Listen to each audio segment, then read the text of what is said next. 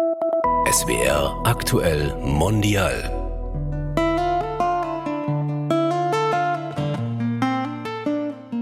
Hallo bei SWR aktuell mondial. Ich heiße Miriam Staber. Und ich bin Sulal Ajar. Ihr hört gerade die Band Rahi. Rahi, das sind die Geschwister Hiser und Raga Sedik, 31 und 33 Jahre alt, und ihr Freund Jahin Kablan, 32. Rahi ist bekannt dafür, Genregrenzen zu sprengen und sich in ihrer Musik auch mit Themen wie Identität oder Fluchtgeschichte auseinanderzusetzen. Hizr und Raga sind in Heilbronn aufgewachsen, in Kurdistan im Nordirak geboren. Shahin hat türkische Wurzeln und die Band hat sich im Studium zusammengefunden. Inzwischen leben aber alle drei in Stuttgart. Das ist die dritte Folge unserer Mondialreihe zum Thema Musik. Herzlich willkommen alle zusammen. Hi. Dankeschön. Hallo. Dürfen wir uns duzen? Ja, bitte. Sehr, aber bitte. Unbedingt. Ja, herzlich willkommen auch von mir. Zum Einstieg spielen wir immer ein kurzes Spiel und da geht es um Satzanfänge, die ihr uns bitte vervollständigt. Der erste lautet, wenn ich keine Musik machen könnte oder würde, dann gäbe es da eine Alternative, eine alternative Ausdrucksform? Gedichte schreiben. Malen, fotografieren? Ich habe mit Gedichte angefangen. Ja, das, boah, also in irgendeiner Form sich ausdrücken kann ich mir schon vorstellen, ja. Ich könnte mir auch ehrlich gesagt vorstellen, politisch aktiv zu werden in irgendeiner Form. Also die Also- Themen irgendwie anders bearbeiten. Ja, kann ich mir schon vorstellen. Also entweder äh, dokumentarisch, es gibt ja viele Kunstformen, also entweder Ausdruck in so einer Form. Ich denke, wenn ich in der Musik nicht äh, so tätig wäre oder so aktiv wäre, dann würde ich auch im politischen Bereich noch mehr aktiv und engagiert sein. Meine hauptberuflichen also Themenbereiche sind schon sehr politisch angehaucht und gesellschafts also relevant auch. Aber da würde ich noch mehr privat auch dahingehend machen, wenn ich die Musik nicht machen würde. Also bei mir wäre es wahrscheinlich irgendwas mit Computern, Technik, irgendwie sowas in der Art, Software vielleicht, whatever. Das ist quasi der Berufsweg, den ich so eingeschlagen hatte. Aber kreativ würde ich sagen, wahrscheinlich am ehesten malen, zeichnen, malen irgendwie. Auch wenn ich es gar nicht kann, aber so, ich habe so ein bisschen angefangen, es macht Spaß. Meine Lieblingsredewendung im Türkischen oder Kurdischen ist. Kes nabijit moste minje drsha. Und das heißt so viel wie, keiner wird dir sagen, mein Joghurt ist zu sauer geworden. Das bedeutet so viel wie, ähm, ist eine Metapher für fehlende Selbstkritik in der Gesellschaft eigentlich und sich selbst an die Nase fassen und ähm, sich zugestehen, dass vielleicht irgendwas schiefgelaufen ist oder man einen Fehler gemacht hat. Und ich finde, das äh, ist mm, top. Also ich bin echt nicht so gut in den in, im, im Türkischen und auch dann bei Redewendungen nicht, aber die, die erste, die mir eingefallen ist, war bir insan, nee, bir dil, bir insan, iki dil, iki insan. Also eine Sprache, ein Mensch, zwei Sprachen, zwei Menschen, oder? Genau. So, glaube Also je ich. mehr Sprachen du kennst, desto Das ist quasi eine Ident- Identität Ja, sozusagen. Ne? Also, genau. Darf ich noch einen, äh, der, der mir jetzt vor allem im feministischen Bereich äh, sehr da auffällt? Äh, Sher Shera, Chejina Chemeda. Also ähm, Löwe ist Löwe, ob Frau oder ob Mann. Löwe ist Löwe auf Frau, der Mann ist schön. Genau. Ah, spannend. Okay, wir könnten, glaube ich, noch ewig weitermachen. Starten wir offiziell. Raga, du hast Wirtschaftsinformatik studiert, arbeitest im Online-Marketing. Ja. Hizr, du bist Soziologin. Jean, du arbeitest an der HDM, an der Hochschule der Medien in Stuttgart. Wie schafft ihr denn, ihr macht viel Musik in eurer Freizeit, wie schafft ihr es denn, Berufsleben und Freizeitmusik zu vereinbaren? Puh. Kein Sport machen. Keine anderen Hobbys haben also. Keine. Also es ist äh, tatsächlich immer wieder eine Herausforderung und ein Seiltanz, das Ganze zu verbinden. Aber es geht bei, wenn ich jetzt über mich spreche, und ich glaube, ich spreche da auch für die Jungs da, damit, ähm, nur über Teilzeit arbeiten, hauptberuflich sozusagen. Wenn man das halt nur hobbymäßig macht, dann könnte das auch ausreichen, dass man halt am Wochenende zum Ausgleich mal mit Freunden jammt oder ein bisschen Musik macht. Aber wir, wir machen das schon einen Schritt weiter. Also es ist schon eine Leidenschaft, wo wir auch gerne Lust haben, mehr da stattzufinden auf jeden Fall. Deshalb muss halt in Zeit investiert Sorry. werden, mehr als nur am Wochenende mal kurz die Gitarre in die Hand nehmen, sondern unter der Woche auch schon, okay, was könnte man, ah, okay, wir müssen jetzt äh, das noch aufnehmen, das noch ausproduzieren oder ein äh, Video oder Promo Ja. oder also diese ganzen gleichzeitigen Pfade im, im Kopf, im Gehirn so äh, mitdenken, mitunter natürlich auch auf der Arbeit so, dass man halt nicht zu sehr rausfällt aus dem Modus des Musikmachens Ja. sozusagen. Genau. Wir haben ja jetzt vorhin über eure Berufe ein bisschen gesprochen, beziehungsweise es angeschnitten. Ihr scheint sehr unterschiedliche Interessen zu haben auf den ersten Blick. Gibt es da auch Differenzen beim Musizieren oder einigt ihr euch da beim Schaffensprozess problemlos? Wie ist das? Ja, bei drei Köpfen, die so unterschiedlich aussehen manchmal, gibt es natürlich auch Reibungen äh, immer wieder mal. Vor allem auch musikalisch, die, die äh, Einflüsse und, und, und sowas, die wir haben. Das ist quasi, da geht viel Zeit drauf. Voll. Aber das ist auch voll die Bereicherung, finde ich, weil wir auf Sachen kommen, auf die Leute, die vielleicht zu homogen sind, nicht kommen, nicht kommen würden. Und das ist so das Besondere, was wir auch merken, wo wir auch äh, immer das Feedback von außen hören, ey, das habe ich noch nicht gehört. So, das könnte so, erinnert mich manchmal an XY, aber irgendwie ist es voll was, was ich noch nicht kenne oder so. Ja, also ich glaube, das rührt daher, dass wir diese ganzen, ich würde es nicht Konflikte nennen, sondern Genau. diese Diskussionen oder diese ganze Arbeit im Hintergrund, dass es lang bei uns dauert, aber am Ende des Tages kommt irgendwas sehr schön gefeiltes und sehr schön geschliffenes raus aus unserer Sicht. Ich glaube, unsere Offenheit ist der Schlüssel äh, sozusagen, der uns dann dazu bringt zu sagen, gut, das ist jetzt ein kleiner Kompromiss, den wir eingehen, textlich oder instrumentell oder von, von den Voicings her. Aber wir sind so offen und so musikliebend, dass wir das dann auch zulassen und dann aber auch fühlen können, was der andere damit meint. In der Musik bei uns ist es so, dass wir oft Rap haben oder Sprachgesang haben. Wir haben viel Gesang, wir haben Harmonien, aber wir haben auch Gitarrensoli. Und das ist vielleicht das, was einfach dann am Ende rauskommt, wenn einfach aus so vielen Welten ähm, Leute zusammenkommen. Wir, aber wir machen es ja auch schon seit sechs Jahren oder so, ja, oder? Sechs, sieben Jahren fast schon. Sieben Jahren. Und haben wir auch, würde ich sagen, heute einen Sound gefunden, den wir voll, ähm, also hinter dem wir stehen quasi und wo wir auch sagen, hey, wir alle drei sind in irgendeiner Form repräsentiert. Dann steigen wir doch mal ein bisschen tiefer ein. Einer eurer wichtigsten Songs heißt Cheribim, richtig? Charibim. Cheribim. Genau. Cheribim. Kommt aus dem Kurdischen, bedeutet vermissen, sich vermisst fühlen, Sehnsucht, richtig? Genau. Also in der Fremde auch sein. Also Charib heißt sowas wie fremd oder so unbekannt, so Stranger, in, in, wie, wie man es auf Englisch sagen würde. Also wenn jemand äh, Charib ist, dann ist er irgendwie ein Stranger, so auf eine Art. Und Charibim. Aber nicht, nicht strange im Sinne von komisch. Genau, sondern fremd. Und ich fühle mich in der Fremde, ich vermisse, das, da, daher kommt das. Dann spielt ihr uns den doch mal vor, oder? Gerne.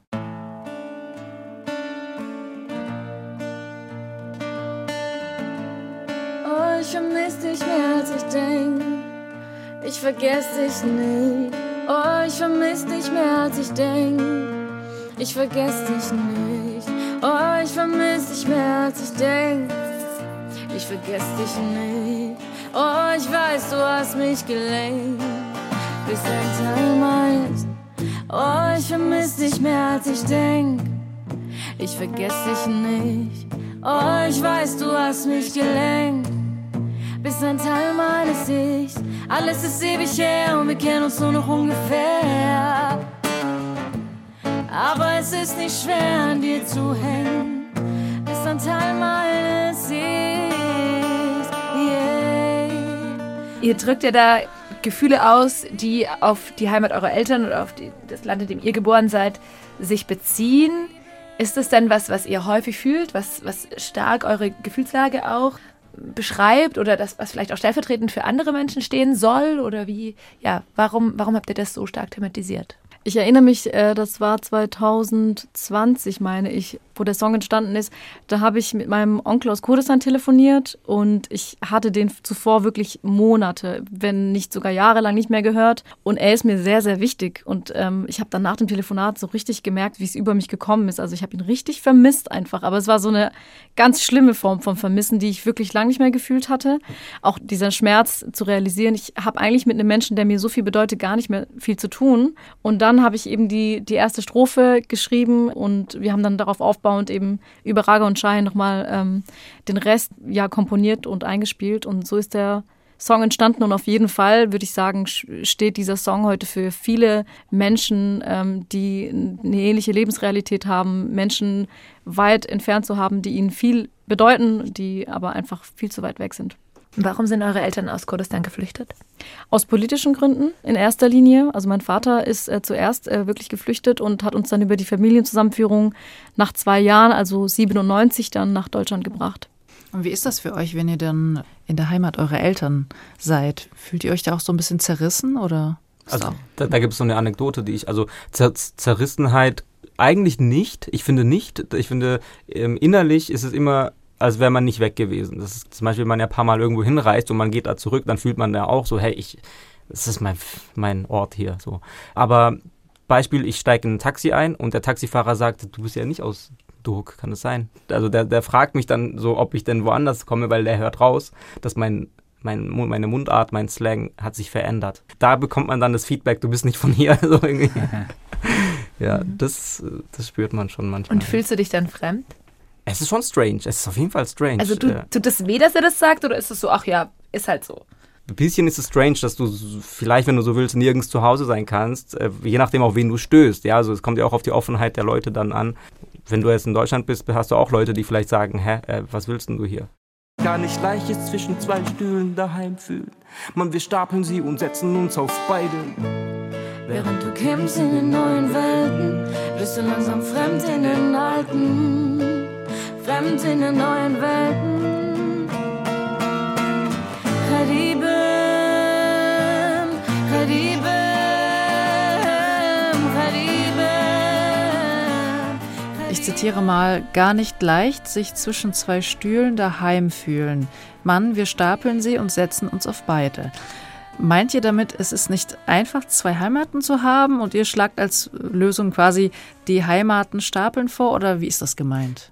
Ich würde nicht sagen Heimat stapeln, sondern vielleicht eher so diese Identität, Identitätsfrage stapeln, weil also man, man ist ja kulturell verschiedenst geprägt. Ich habe eine kurdische Prägung in der Kultur, ich habe oder eine orientalische, wenn du so willst, weil ich auch zum Beispiel eine arabische Kultur verstehen kann, eine türkische verstehen kann und habe aber auch eine europäische oder eine westliche Kultur gelernt. Das sind zum Beispiel drei Kulturen, wo ich sagen würde, das kann man stapeln. So. Hier bin ich irgendwo auch ein bisschen fremd, weil man halt nicht Deutsch-Deutsch ist sozusagen, aber drüben auch, weil man halt dann diese Floskeln nicht hat oder die soziale Sprache nicht beherrscht. Aber äh, dass man halt eben nicht diese Zerrissenheit innerlich hat, so um sich entscheiden muss, oh, ich muss, bin ich jetzt Deutsch, Türkisch oder Kurdisch oder whatever, sondern dass man es eben halt fusioniert und sagt, ich bin Hybrid sozusagen, ein, ein aus, aus diesen Kulturen, und, äh, dass man äh, sich auch dadurch nicht so einen Stress macht sozusagen und immer so, ich muss mich jetzt entscheiden, wer bin ich denn, sondern ich bin alles. Ich bin alles, ich, ich bin das, was, was ich für Einflüsse hatte und, und äh, ich stapel sozusagen diese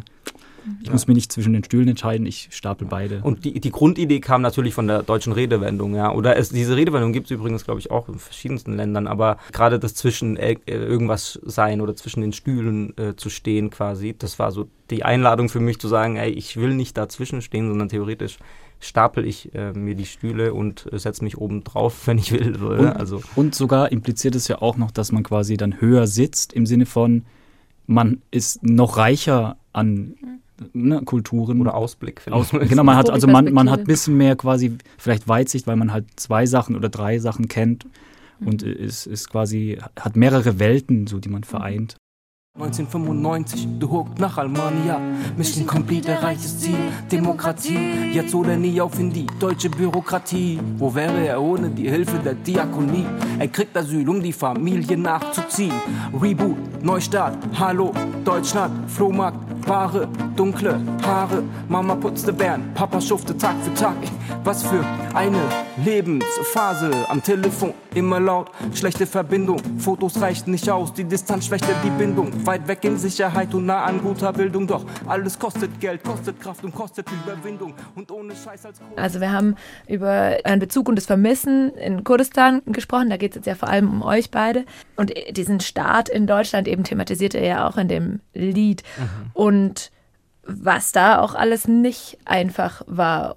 Ist das auch ein Sichtbarmachen, wie es Menschen geht? Was, was ist das? Ja, es ist schon ein Sichtbarmachen von anderen Lebensrealitäten auf jeden Fall, ja.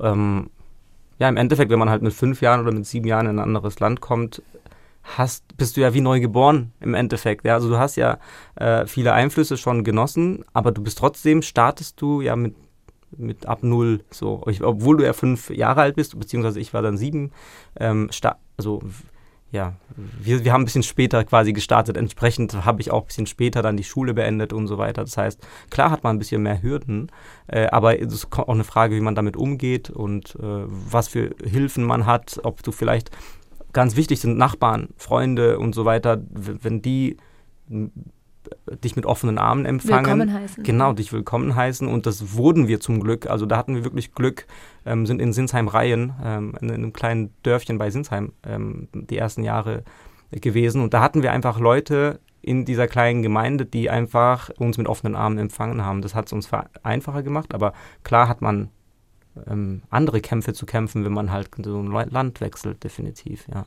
Ja, da äh, fängt es an von äh, transgenerationellen Traumata wie Kriegserfahrungen und so weiter, die meine Eltern hatten, bis hin zum Ankommen und rassistischen Erfahrungen, äh, die man einfach hat, die man ja heute noch hat. Es ist ja äh, jetzt nicht so, dass wir jetzt irgendwie da sind und angekommen sind und dann keine rassistischen Erfahrungen machen.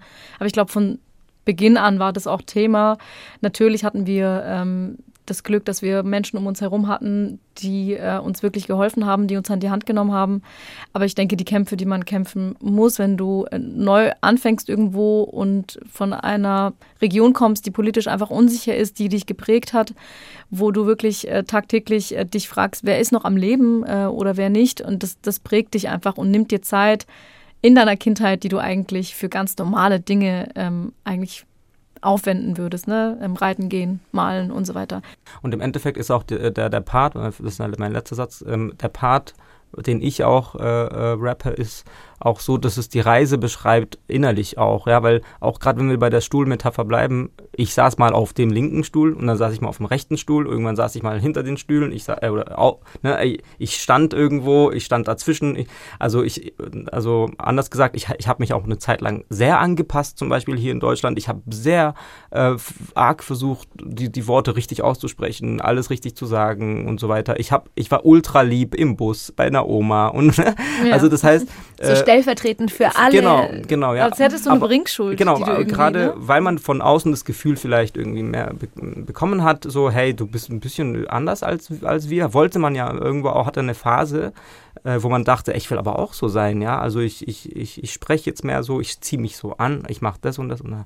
Bis hin dorthin wie, wie, wo wir heute sind, wo ich sage, wir sind erwachsen geworden und haben einfach diese Sachen gestapelt und sind alles, ja, wir sind alles, was wir erlebt haben im Endeffekt. Im Endeffekt ja, so das Deinen eigenen Weg gefunden oder habt ihr einen eigenen Weg gefunden, unabhängig von diesen Stühlen? Genau, ja, ja genau, ja. Und irgendwann äh, bist du erwachsen und merkst, ey, du bist alles aus deinen Erfahrungen quasi, ja. Ja, das ist ein Mosaik. Genau. Ihr habt noch einen zweiten Song dabei, der heißt Fliegen und wird im September veröffentlicht. Wir hören da mal kurz rein. Sie sagen, wir sind nicht von hier, doch eigentlich privilegiert. Was wollen die Pisser von mir? Für immer unzivilisiert. Wir heben ab, entgegen der Physik. Ein Leben lang, leben als Hybrid da ist ja eine Zeile für immer unzivilisiert. Ah, mh. das, äh, da geht es doch um Ausgrenzungserfahrungen, nehme ich mal an, ja, oder? doch, doch, äh, ja? auf jeden Fall. Sehr, ja, sehr politisch. Ist, mh, es ist tatsächlich, der Text ist auch da entstanden in der Zeit, äh, wo der Ukraine-Krieg quasi aufkam. Und da kam es auch dazu, dass Geflüchtete aus der Ukraine rübergekommen sind hier nach Deutschland. Und dann gab es Medienberichte, die dann da, darüber gesprochen haben, dass es ja dass es ja was anderes sei, wenn jetzt die ukrainischen Menschen hierher kommen, weil es ist ja ein bisschen zivilisierter. Ne? Und dann ist auch quasi ein Hashtag entstanden in, in Social Media, ähm, das, der Hashtag unzivilisiert. Ne? Dass, dass man halt quasi, wenn man... Alle anderen genau, das heißt, sind dann offensichtlich unzivilisiert. Ja, so, ne? Und das impliziert, in der Berichterstattung war ich wirklich schockiert darüber, dass man dann halt so das so geframed hat. Ähm, und ich wollte unbedingt dieses, ja gut, dann sind wir halt für immer unzivilisiert. Ja. also habe ich also quasi dann für mich auch äh, geflippt und äh, da reingepackt. Du sagst aber direkt im Nachgang auch, doch eigentlich privilegiert. Ja, genau. Das, das, das ist eine Vervollständigung von dem unzivilisiert eigentlich, genau, ne? Ja, Dieses also, Aufgreifen. Äh, genau, das Pri äh, ich sage ja danach, ne, ähm, äh, für immer unzivilisiert, eigentlich privilegiert soll heißen, diese gerade diese Stühle, ne? Also dass, dass wir eigentlich ja fast schon in wir haben das Glück, mehrere Kulturen sozusagen zu vereinen oder irgendwie in uns zu tragen. Daher sind wir ja theoretisch sogar privilegiert, kulturell gesehen, das ist so genau das, was du meinst. Ja, Ja, voll, dass man das äh, umswitcht, ne? dass Genau, man das ja. nicht als Nachteil sieht, dass man zwischen oder mit mehreren Kulturen aufgewachsen ist, sondern dass man sich so selbst bestärkt oder Ja, ja, so empowernd so ein schon. bisschen. Ne? Das ist ja voll die Bereicherung. Ja. Das, das habe ich auch letzt gehört, äh, fand ich schön, dieses äh, Bild von wegen, also wenn jemand quasi so eine, eine Sprache, also wenn jetzt jemand hier zum Beispiel aus einem anderen Land kommt und das Deu Deutsch äh, noch nicht so gut sprechen kann, mit einem starken Akzent oder so, dann ist vielleicht der erste Impuls, man ist, ne, wenn man jetzt von hier ist, irgendwie geneigt, okay, wenn, wenn im schlimmsten Fall bewertet sozusagen oder kannst noch nicht gut Deutsch. Im ander, in anderem Sinne ist ja, wenn man dann sehr gut Deutsch kann, oh, du kannst aber gut Deutsch, aber eine schöne Interpretation oder quasi wie man das auch lesen kann, wäre, dass man sagt, dass man jemanden so nicht verurteilt, weil die Sprache, die, die Person kann eine Sprache potenziell mehr als du sozusagen, weil äh, sie kommt ja von einem anderen Land sozusagen und hat die Sprache drauf und kommt hierher und lernt eine neue Sprache. Das ist ja voll was Krasses sogar sozusagen. Es geht ja dann auch weiter mit Wir heben ab entgegen der Physik. Mhm. Ist es so ein, auch so ein, es geht doch oder wir, zei wir zeigen es ja, euch? Das ist eher so quasi Hybris. Ja, es, es, es ist einfach nur, es, es, es reimt sich schön und es, es geht darum, dass wir quasi, äh, dass, dass, dass mit dem Song das Fliegen ermöglicht werd, werden kann, quasi in dem Moment, wo das ja droppt, das, da äh, sage ich das ja auch, dass sich das einfach gerade da wie so ein Abheben, wenn man gerade den Song am Hören ist, ähm, wie ein Abheben sich, sich anfühlt. Ja. Die Melodie. Genau, ja. Und das, das Abheben ist halt einfach nur eine, so eine Befreiungsbeispiel. Wir heben ab, entgegen der Physik. Ein Leben lang, leben als Hybrid. Und ich flieg. Und ich flieg.